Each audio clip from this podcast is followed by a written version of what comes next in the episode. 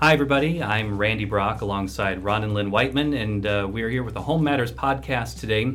Our special guest is Kiefer Bartell. Thanks for joining us today, Kiefer. Thanks for being on the show. Yeah, I'm glad to have you here today. Uh, we're going to get started with a little bit of real estate uh, news, information, just brief. We don't have a whole lot to talk about. And if I could sing, which I can't, we would sing happy birthday. Oh. Happy birthday. Today's Randy Brock's Guy. birthday. It He's is. working on his birthday, Yeah. but he's sharing it with the whole world. Right, this is fun. So, yeah, birthday podcast. Thursday, November 21st. Uh, what a wonderful day. Uh, Kiefer, you've been in the car business for how long? We're going to get to more about you in a little bit. But Yeah, so it will be. I just celebrated uh, nine years uh, with Tom Kadlec, and so probably just just under nine and a half years uh, total. Um, so long time. in the- Okay. In the, terms of the car business. so- right, shotgun question for you to get started. If you had to choose one classic car to drive for the rest of your life, Oh. made before 1980, what would it be? I think it'd probably be like a 1961 Ferrari 250 GT. Um, What that's color? Red. Oh, you gotta get. I, I, I wouldn't take the car in any other color but red. So red is the only way it works. And have you seen or plan on seeing Ford versus Ferrari? Yeah, I was actually funny enough. I was thinking about going today. Uh, my wife had asked me about it, and then it's just trying to find a way to like work. You know, it, it, before having a child, like it's easy to go see movies, but now like you have to plan it, and it becomes a date night, and you have a sitter, and uh, but yeah, we're gonna go see it. Awesome. So, So- if you, Ron Whiteman, had to pick a car, one car to drive for the rest of your life, which that's not an easy one for you. Oh, I, I can, my, my brain is exploding inside right now What because I be? don't know one car. I, I can we talk about houses instead? no, you're on the spot, man. You got to answer this one. Um, I, yeah, right now, I'm all about Tesla. I'm I'm so excited about right. what they're doing as an American car company and the fact that they've taken over 80% of the EV market within a five-year period. That hasn't happened since Henry Ford. Oh, it's wow. pretty amazing. So I guess it'll have to be Tesla. I don't Okay, know. It's, it's a all cheap right. answer right now. Well, maybe we'll sometime other some other time. I'll ask you about the 1980 or prior. Okay, if you all right, only had all to right, have all one to drive. all right. All right, let's talk a little bit about real estate. What's happening out Oh there? Oh wait, wait, wait! We have to talk oh. about color. What color would you pick? oh, it's oh, yes. not, it's white. It's always white. Sorry. Okay. so I have a funny story for you about Always White. We were in Colorado this last summer and we were at the rental picking up our rental Jeep and the guy said, "Which one do you want?" and he goes, "White, always white." We took white. It had horrible tires. And we were at the top oh, of a Oh, yes, pass right. and had a blowout and oh. I mean this thing we spent probably 4 days of our vacation fixing this situation because always white didn't work for It us. did not. But you so were now, now what we do is, which one do you want? And I go check the tires. and you were above the tree line. Mm-hmm. Oh, yeah. Oh, You we with- were. You were on a shale. You're not in a place where AAA just gets there in No. five no, minutes. but You- there there are kind people up there that help you. yes, that's great.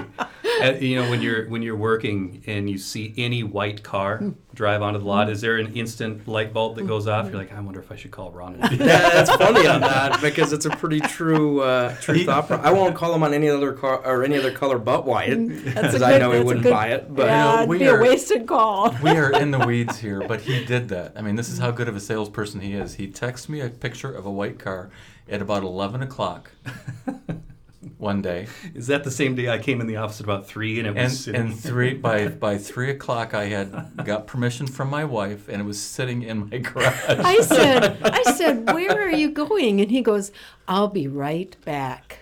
That's what he said. I, I should have known. oh my gosh! housing. Let's go back to housing. All right. All right. How fun was that? You know, it is it is the holiday season, and, and we often get the question of, you know, should we keep our house on the market during the holidays? And the, the answer is absolutely yes if you're going to sell, because we're seeing showings and the activity is is moderate to good, and we still have over 300 houses on the market. But the bigger question is. How far do you go with your decorations and your style of, um, you know, keeping it marketable yet doing home life? And Lynn, what's your what's your go-to answer for that? You know, that's a really great question because you're still living there and you're still doing the holiday and you're still doing life in that home. But then periodically you're going to get showings. And Thanksgiving isn't as big of a deal as the upcoming Christmas holiday. So if you're marketing and Christmas is approaching and you go, what do I do? my suggestion would be to do minimal um, and keep it very, very tasteful. Because if you if people come into your home and there there is no tree or there are no decorations, um, they go, "What's up with this house?" You know. So there has to be a, a, a little bit of give and take there. But we all know that when you are decorating for the holidays, um, your house can start to look full and that's what we don't want when we're marketing. And so put some of the personal things away more than you already have for the marketing process so that the decorations don't fill that house up and take over visually um, the features of the home. We don't want people saying, oh, what a great tree you have. We want people saying, what a great house you have. Right. Side note to that, really quick, I, I think I've been hearing a little bit more often he, here and there people asking, should we take our house off the market during certain time periods? And from what I've found through all of your experience and my experience is that I don't, I don't think I can ever come up with a, an honest answer where it's it's good to take your house off the market for any period of time. I know we don't want to hear days on market um, sometimes, but there's not as much of a problem as you might think, unless there's extenuating circumstances in life. Yeah, the only time I can imagine, I mean, there won't be as many showings over the holidays. The only time I can really imagine saying, yep, it's better to take it off the market is if there would be like a, a death or something like that in the family because you just emotionally probably aren't prepared um, for the marketing process. And you might want to give yourself a break and do a temporary off market and then within a couple weeks get back in gear.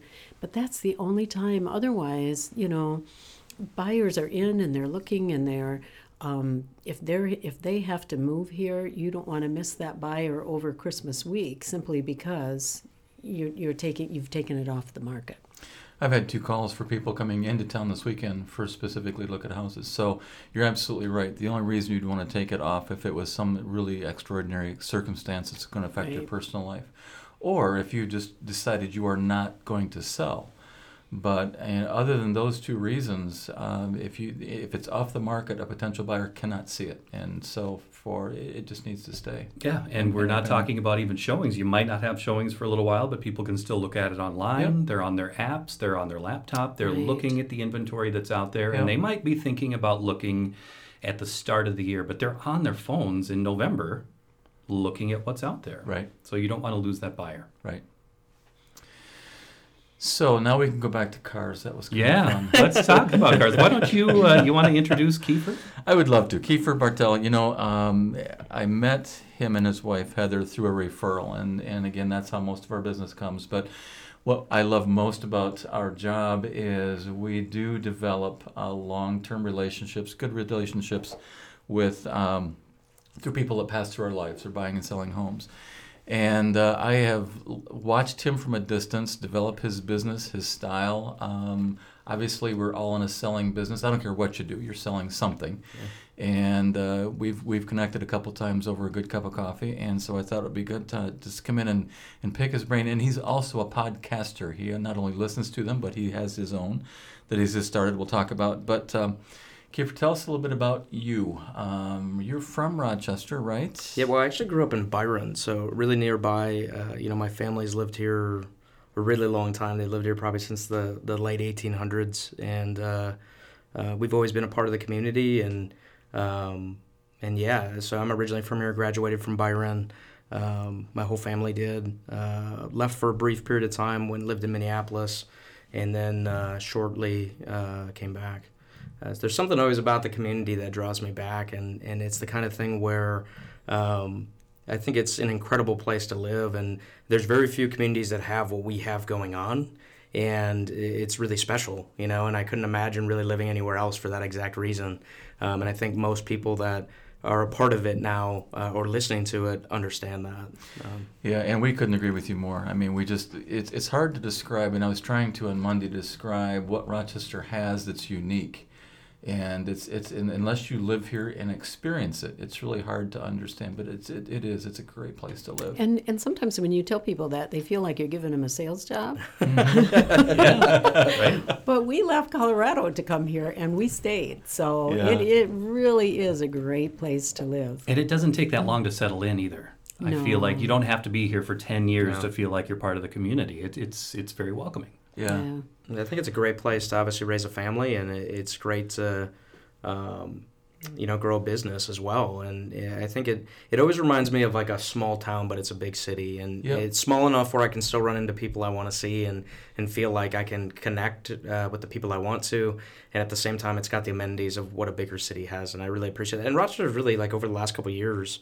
Uh, changed a lot. I mean, I think of my decade. I mean, I'm 30 now, but I think of it in the last 10 years how much the city's changed and, and how many more things it has to offer. You know, Right. so for me, I've always always uh, always loved that, and I'm excited to see where it goes. Yeah. Truthfully, And raising a family, you're now doing that. That's that's Yeah. new in your life. Tell Yeah. tell me more about that. my that. son will be uh, will be two next month. No so way, two already. It's crazy, and you know he's running around and he's getting big, and like uh, that's been a huge passion for me and my wife is is really making sure he's exposed to as much stuff as he can, and uh, you know his vocabulary and all those things, and uh, speaking foreign languages to him and music and everything that we think uh, uh, will help grow him into to be a great person, and then really understand the social aspects of it too. You know, we talk about sales, and we'll get into talking that part about me, but truthfully, you know, you getting them to, to not have all those fears that people develop Right, and right. spending a ton of time, you know, trying to teach them that on a really small scale and, and the patience you have to have as a parent for that. And it's funny, like for me, uh, it is super easy to have that patience because uh, it's just watching him learn and develop and it happens Yeah. so rapidly. Yeah. Like watching the things that a little kid can learn and how fast they grow, it makes me want to be able to grow at the same rate. Yep. And you know, you, you watch in a two-year span, you go from nothing to walking to uh, talking to all those different things, and it's like I feel like as as adults, you know, we kind of stop learning at that same rate, and we kind of just settle in. So it's been great, and and truthfully, uh, you know, my wife has taken on a ton of it, and. Uh, she uh, she helps manage all the schedule and make sure everything actually functions that way, and I just kind of uh, show up where she kind of gives me the direction to, um, because as busy as I keep my day, that's really the only way I can make it work. Yeah. What was his first word? Uh, it was dad, so I don't, I don't know that she I don't know that she appreciated that, but uh, it's pretty common. So, but uh, yeah, I was like, yes, and she's like, That's you really win. didn't mean that. I'm like, okay. Yeah. you didn't mean it. I think my wife and I had the same conversation. It might have been, I could swear it was Dada. And, and I get it. I mean, she put so much time in. I was like, I would be heartbroken in, in return. So. So tell us about you. Um, obviously, our cars are your life right now. Um, tell us how you got started with that. Are you? I mean, I, I consider myself kind of a, a gearhead. I'll say a closet gearhead, but uh, uh, tell me about cars. I, st- I still remember how I got started in it. So, uh, my uncle, it was either my uncle or my grandfather, left a Motor Trend magazine uh, laying on the counter when they like, they came visit my parents' house. They left it laying on the counter, and they they left. And I remember looking at this thing, and it had a bright yellow Dodge Viper on the, the front of Ah. it. And I remember like that being my hook into reading every ounce of the magazine, and all the details, and all the specifications. And um, I'm the kind of person when I get into something, there's like there's no middle ground. So like I'm either out on the idea or I'm like a thousand feet deep. So um, that's where it all started for me, and it, it really. As much as I love sales, I, I love the passion for the cars. The cars is what got me into it, and um, being able to know all the makes and models and all the differences that you know, and the and the styling. Like I mean, I still like a cool looking car, and uh, but yeah, that's how I got started in it. And it was one of those things where um, you know, I, I think I tried to. My, my first way into sales wasn't the car business. In fact, um, I found that probably five, six years into selling. My first way into sales was I was actually uh, selling men's formal wear, which is completely different than the car business. And uh, it was fun, and I thought I was a good salesperson. And then I uh, ended up working for um, Ritz Camera Company at the time, and that's really where I developed a huge passion for photography and uh, yet again, I thought I was a good salesperson, and looking back, I had no idea what I was doing. And um, but at the same time, they were all building blocks for what I do now, and uh, the passion that I learned for uh, sales then and the camera industry, which I still love. Um, move forward, you know, and then I, I, I ended up working for um, a shoe company. So I worked for a company called Journeys, which is part of Genesco's, Johnston Murphy's, probably most people know it as. And I still was building a sales pattern with it. And uh, by that point, I said, hey, there's got to be something different. I ended up running into a person that uh, I currently work with that came into my store at the time and said, hey, you want to sell cars? And I said, I, don't, I don't know about that. and um, because what a lot of people don't know is my first intro into the car business was actually working for a different dealership. And I had worked there for a short period of time and, and said, like, I'm never going to do this. This Yeah. is the worst ever. Like, I can't even believe somebody would do this. And uh, said I would never do it again. Uh, so I get into selling shoes, and uh, it was fine. And like I said, I ran into uh, a person that I currently work with, and she says like, "Hey, so you want to come sell cars?" And I'm like, "I don't know about that." And I, I thought about it for probably I don't know, maybe two or three days, and I said, "Well, maybe this is different."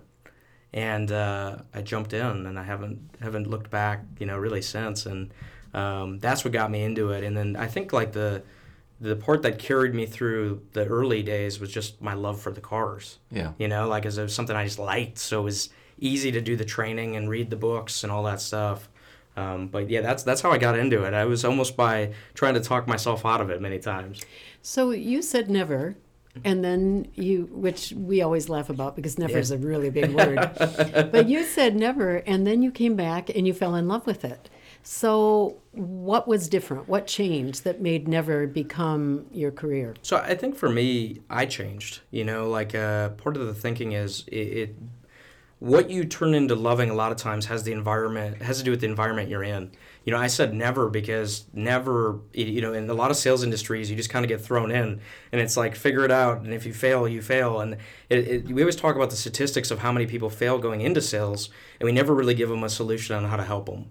And um, that's why, you know, and by then my skill level, my confidence, and my abilities have gotten better.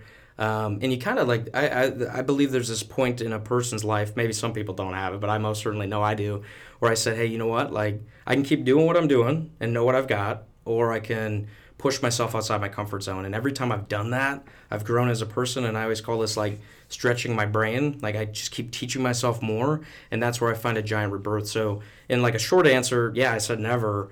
Um, but I also thought like I don't really have much to lose. Like the, the, the gain was more, you know, like I could teach myself or who knows who knew what it would develop into. And I said, yeah, you know, shoes is fun, but it's kind of boring and I still love cars. And like, I basically sold myself on maybe it being better and, and, and it was. But the biggest growth was me. I had to be able to accept it being hard, not easy, all those things. And in the beginning, I wasn't. And I think another thing you said that's key that makes a difference in a lot of people's life is you said you're either out on an idea or I think you said you're a thousand feet in. You know, and, and that's true because no matter what you're going to do, I mean, i i- you've got to love it, you've got to go after it, and you've got to jump in, no matter how deep it is to, to go. Um, if you just wade into anything, it's probably not going to be as successful as it could be as if you just jumped in full force. And, and really, for my first couple years, even uh, even getting in with, with with Honda, it was like um, I still was doing pretty average. You know, I had an ability to think outside the box, but it really wasn't pushing uh, pushing anything different. I was still listening to the same common things, and I, I still wasn't. I was a lot of average, and uh, somewhere along the way, I had to to change my thinking on it and really kind of reformat how my brain thinks and surround myself with everybody that wasn't average. Yeah. And when you start changing that thinking, your whole life changes. Yeah. And um, but, and yeah, and, and, and that's that's some of the things that I felt made the difference. So let's sure. talk about a couple specifics. Um, you know, a couple things that I've watched you do. Um, one, social media, because we had talked about this a little bit previous. You know, for an, for the average traditional model dealership, social media is zero or, or, or less. Um, tell us about how how that came about. Uh, well, number one, like I think I was prime time to, like, I grew up in the time frame. I was graduating high school when when social media was like a thing, and nobody thought it could turn into anything. And I started following it. Now, like anything with social media, is I think you start uh, thinking it's all about advertising, things of selling, and, and and really what I learned is that doesn't work. Um, really, it's advertising um, everything else that's not selling and uh, there's a lot of pushback with it. You know, using social media, a lot of people look at it as a giant waste of time. They don't really know what it gets you. They don't know what having more followers gets you. Um, but what I found with it was is if we could make it about people, it changed the whole thing. and, and really being able to tell people's story and and make it relatable because I think most businesses try to use social media as they they oh here's my ninety nine dollar special or whatever it is, Right. and then they get no interaction on it and they say it failed and the reason why it failed is because it had the wrong thought process going into it. And so for me, it was like when I tried to do everything that wasn't sales related, it actually blossomed. And um, yeah, it was a it's a big learning, you know, growth, and it changes all the time. You know, I, I try to surround myself now with people almost 10 years younger than me to try to teach me everything that's happening with social media because they seem to grasp it faster. I never thought I'd be in that point, but like uh, we were talking about TikTok the other day, and I'm like, man, I haven't spent that much time with TikTok.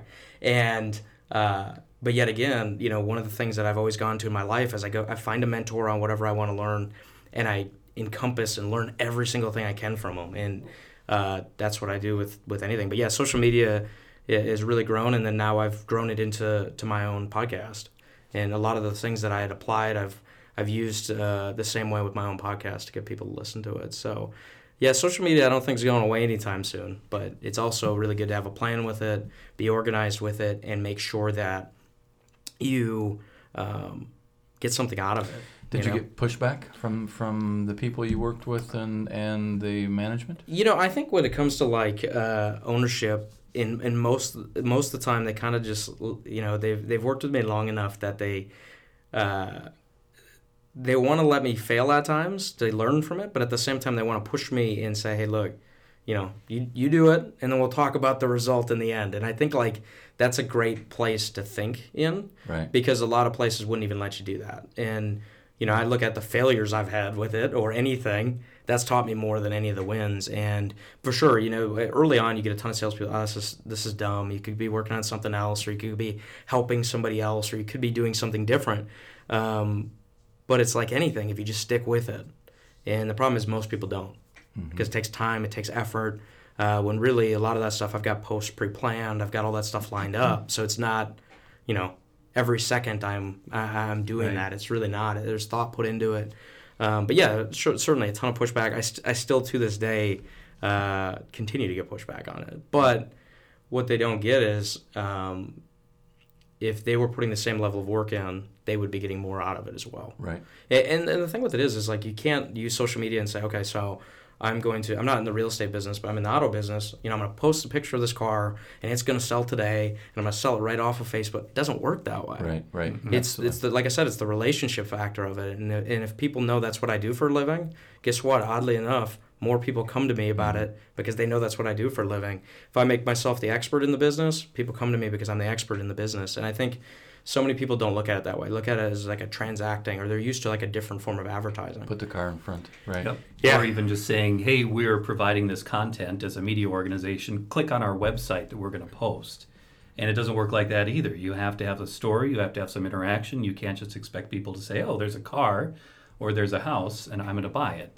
And you think, oh, this is magical because I have 10,000 followers and someone's going to buy this. But that's not what they're there for. No, you know, it's I, I would get so excited about it because I'd post like a, a great car. I'm like, oh, and I'd run into somebody I knew and I'd be like, oh, did you see that? No, and they didn't even look at it and they didn't even care about it. So, but no, it's it's super true to that point, and uh, a lot of people just don't look at it that way. And, and the big thing is too, I think a lot of businesses use social media and they post from uh, their business page, and and we do, and most stores do. But what you really should do too is it's about getting everybody else active on it um, as well. And if you've got a whole team of people, figuring out how everybody can and find a way for it to benefit them. And if everybody sees your whole team and gets and, and they associate them with salespeople and that's what they do, I think that goes a really long way.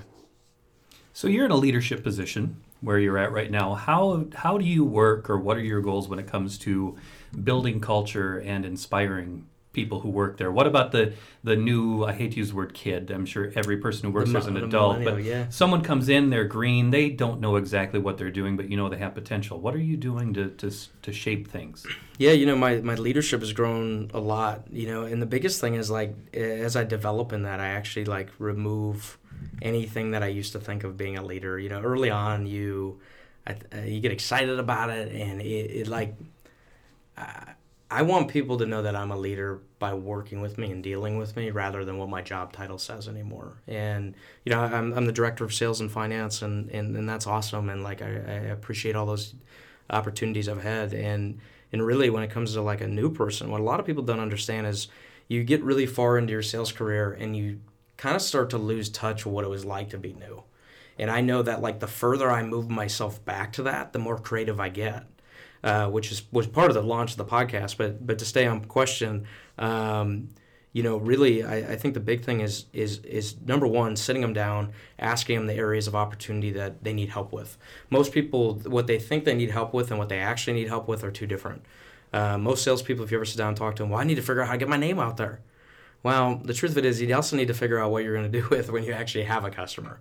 And I think like uh, there's a lot of veterans in any business that maybe don't even have the basic parts of it figured out. They only have the super complex parts of it figured out. Meaning they might figure out how to advertise a whole bunch they might spend a ton of money on that, but they also don't take the time and follow up with people like they should. So there's multiple different styles to it. But I think number one, when it comes to a new person, I like to sit them down and I like to figure out what can I do to help them. And I want them to know that I'm, I'm genuinely there to help them as a human being uh, because I know that if they're successful in and out of work, they'll be successful overall. And uh, I like to sit them down, ask them, you know, okay, so what do you what do you think you need help with? What have you done in the past? What have you learned from in the past? What do you read outside of work? Um, because if I can figure out a little bit of how they're motivated, meaning uh, if if they already like sales training or they like those type of things, I know I can help them get more of it. But if I um, if if we just let them sit, which I think is what has been done over the course of all sales companies for a really long time, uh, it will just increase turnover. I think that you know another key thing that you're you're touching on there is as anyone gains experience in their job, they gain comfort, and comfort can lull you into a place of just being stagnant. Yeah. And you know we've been in this business almost 23 years, and I think the thing that keeps me personally excited is again working with new people and talking to new people and and looking at new ideas and what's going on uh, new. Now, it's not always easy because some of the new things that come along aren't uh, easy to understand or adopt. But there is there is two different directions that you can take your business. You can become comfortable with what you've got and and ride that, or you can continue to learn and grow. And and it is true. The more you interact with people with less experience, no experience, uh, the more open that you can be to new things. Talk to me a little bit about the personality styles because people feel like there's a salesperson out there, and I I'm of the belief that you know it takes all kinds of personalities to meet the client's needs because everybody. I mean, people who work with me probably may not be comfortable working with you, uh, vice versa. Sure. So, talk a little bit about the personality styles and how do you adapt around that when you're training? You know, number one, I think it comes down to a, I think a really good salesperson can adapt themselves a lot better than they think.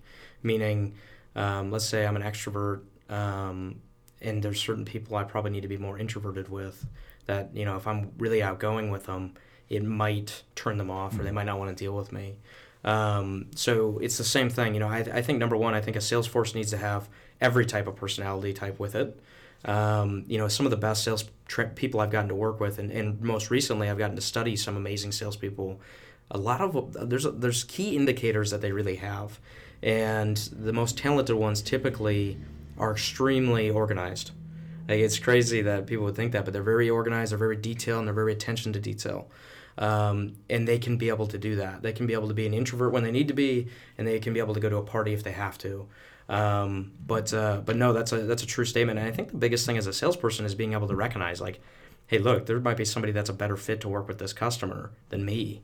And I th- I think I had to hit a point in my career where I could make that like I understood that hey, this person over here.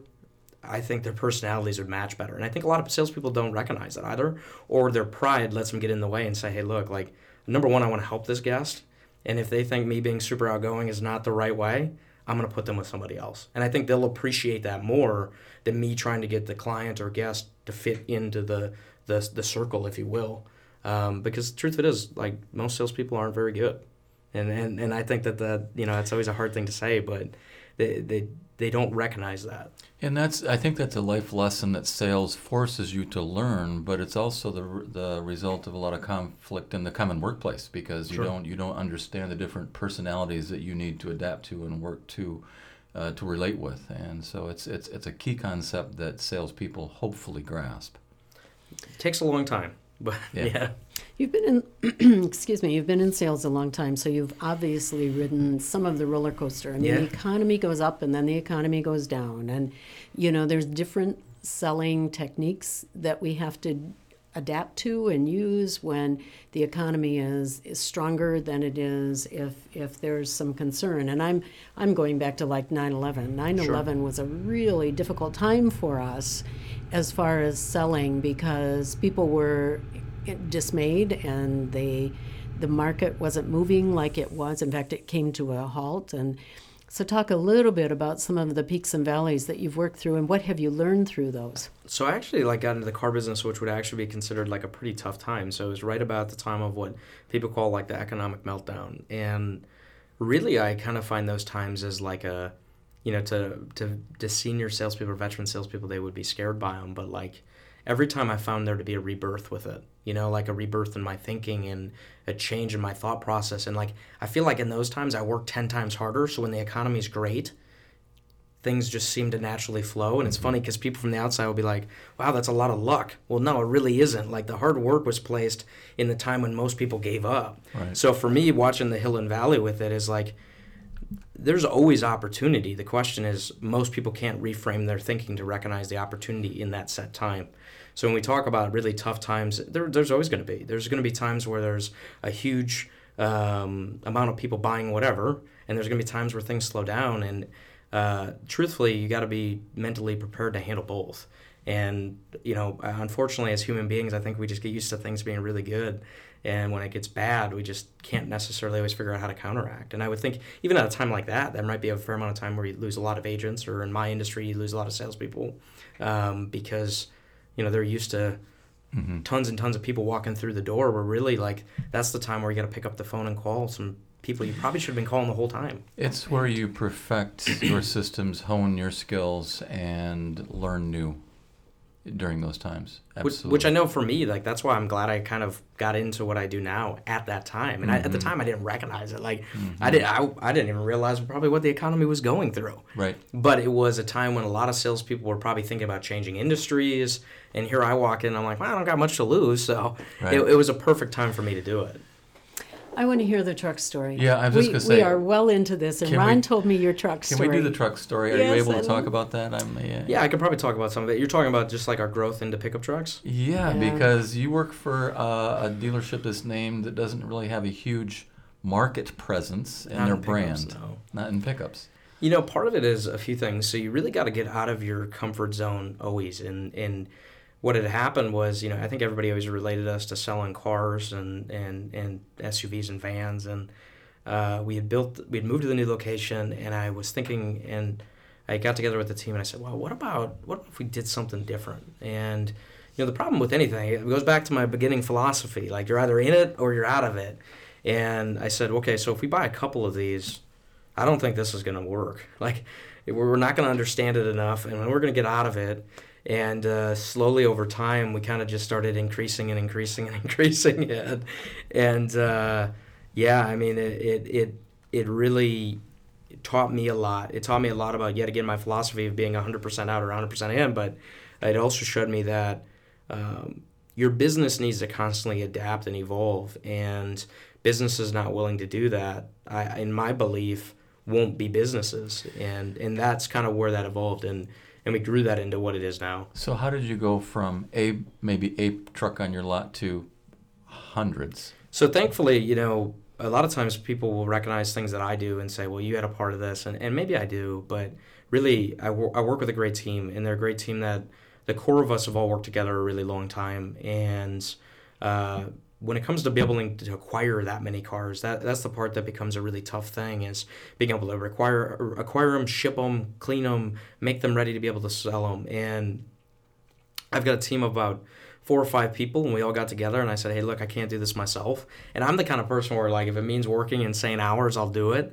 And uh, I forget that it's not fair to always ask everybody else to do the same way, but uh, we, we really mapped it out. And I'm big into data, so like I'd look at the data, start figuring out a spreadsheet of what makes sense and maybe the right way to attack the problem.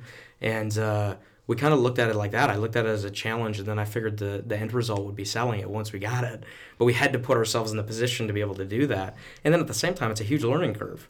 Coming from where we were before, not having maybe maybe we had a half a dozen, to I think I don't know if there's a couple hundred now. Uh, uh, you know, I think we have over 450 used cars on the lot, and uh, the number might even be higher than that. Uh, it was a huge learning curve to figure that out.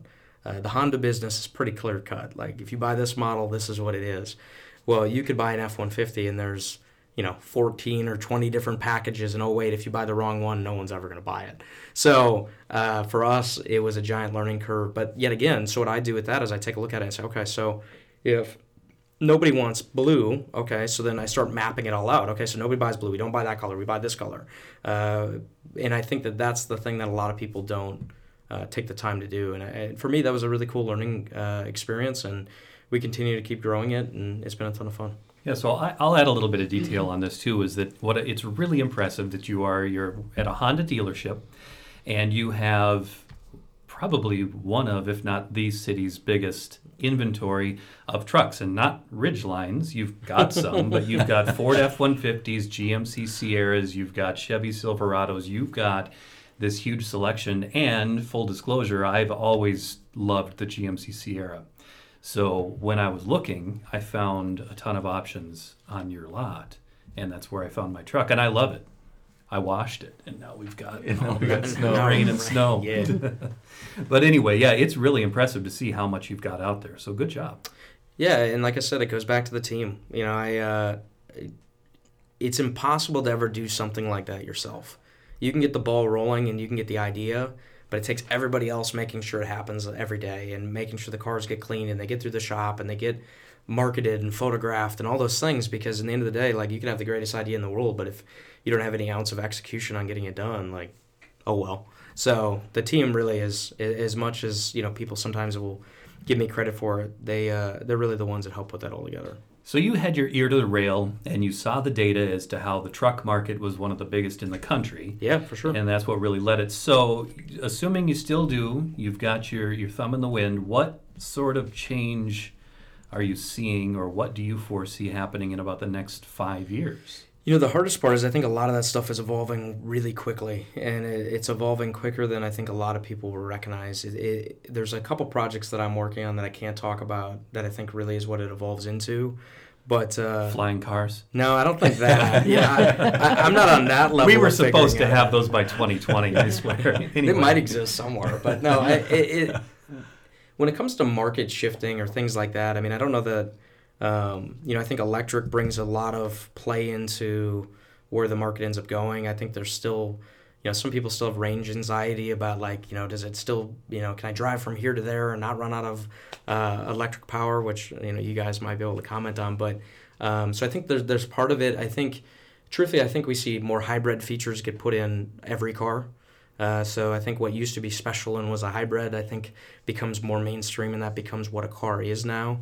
Um, I think you know the, the thing that I think is really fascinating about it is when you start studying like people versus leave the car business separately and you start seeing a ton of people using Uber, a ton of people using Lyft, and you look at you know new kids getting their driver's license, which I remember getting my driver's license was like the greatest thing in the world.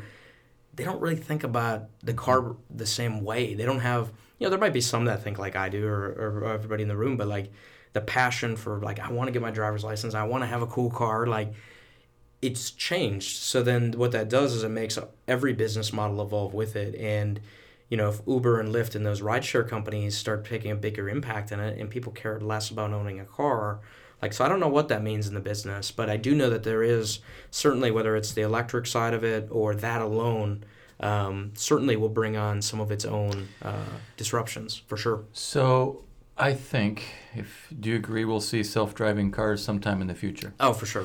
Yeah. We said it in our presentation this week that was really interesting, and they brought out a point that I hadn't thought about. Once self-driving cars are proficient in our society, you no longer need two or three cars. You need one car. Sure. It drives you to work, comes back, picks your wife up, drives her to work. Kids need to go to school, comes back, picks them up, drives them to school, parks itself in the garage. You ready to come home? Car comes to get you. That's insane. Yeah. Well, and, I mean, but I also think you know I. I have a hard time to think major oil companies are just going to allow it to easily happen either. Sure. You Oh. know, so like, you know, when people say, "Well, I don't know if there's ever going to be a, a oh, if it will all be electric," I said, "I don't know." You know, like I mean, that's a big industry, and I have a hard time to sit there and say like they just easily let it happen. So I mean, maybe, but Yeah. I've got an idea, and you can take all the profit from this. Can you develop a self-cleaning interior? that would be pretty cool. However, they make a ton of different stuff that help that now mm-hmm. compared to even what it was ten years ago. like garbage bags. I haven't seen a Roomba for a car yet, but that would be pretty cool. Something's got to get rid of that subway bag in the back of my truck. Sorry, go ahead. But let's go back to, you know, in our home right now, we have two cars. We have an electric and we have the, the gas car. And even if, uh, whether you buy into global warming or whatever's happening, even if half the cars on the road were electric, and, and that would have a huge impact on what's happening in our, in our climate and in our culture, if half of them went electric. I mean, it doesn't have to be everybody. It doesn't. The oil companies don't have to let all of their profits go Sure. away. I know they'll lose some, and I, I, it's a good point. I had not thought about. Oh yeah, the big oil companies aren't Yeah. going to let this I, happen. well, I think they'll actually start investing their own money in renewable energy to offset that. You know, if mm-hmm. they know that, let's say the number's half, mm-hmm. they're probably going to be the next windmill company, or they're going to be the next, you know, Right. renewable energy of whatever it ends up being at that point. Right. Because they are innovators also. Right? I mean, an innovator is is a thought process, and you look at a problem and you fix it, and and they are that. The series, The Men Who Built America. Oh, it's great. You see it? I You haven't see seen it. It's Oh, it's amazing. great. Going back to innovators and, and Yeah. things. So, uh, who's your role model? One person. That's really tough. Or who Um, has influenced you? You know, I have I have a big belief uh, that I have two uh, two mentors. Um, you know, you'll you guys will see me a fair amount post about Grant Cardone. He's taught me a lot about the sales business, and uh, for that I've always been super grateful. And um, he his personality might uh, be a little bit out of the box for some people, but for me it's always been relatable and it's always connected with me, and it's always helped, as I always say, stretch my brain in its thinking. So for him, uh, you know, it's super inspiring. I went to his 10x Growth Con last year in February, and it's impressive to be surrounded by, you know, I think there was 35,000 people there that think similarly, you know, and that was really cool. And um, it also helped me get better, you know, and better in everything I do every day. So that's been a big role model for me. My dad has always been a big, uh, big mentor for me too. He always has kept me, you know, humble and grounded, and um, you know, I think he's always, you know, been everything I want to be uh, for my son. So for that, I'd say those two people, you know, they're they're both opposite personalities, you know, but uh, to the extreme. But uh, uh, I think you need both of that. You know, I think one will kind of push you outside of your comfort zone, and one kind of reminds you of who you are. And um, for me, I think that's what I needed. And you know. Um, I actually recently had a guy that works for Grant on my show, and he's the head of their new automotive division. And you know, just being able to be surrounded by those kind of people really really help a lot. But yeah, those would be the two biggest. You know, I, I obviously read a ton of like uh, Tim Grover, uh, David Goggins. Uh, you know, the, that stuff's really incredible. And you know, it's funny. I used to hate reading, and now I probably read more than the average person does. If I can read, you know, twenty five or thirty books a year, um, that's really where I set myself at. And uh, you know, if if my sixth grade teacher listens to this, she probably realized that I never read any of the books. That, she's like, that can't be true. Yep. when you read, are you digital or paper? All paper. I don't actually like. You know, it's funny. I've been trying to cut out more, which is crazy to anybody that follows it on social media. Like, I've been trying to cut out more and more digital. Um, I still love the fact of like getting to hold the book and read read the pages that are written versus digitally, and and I feel like it's a different connection.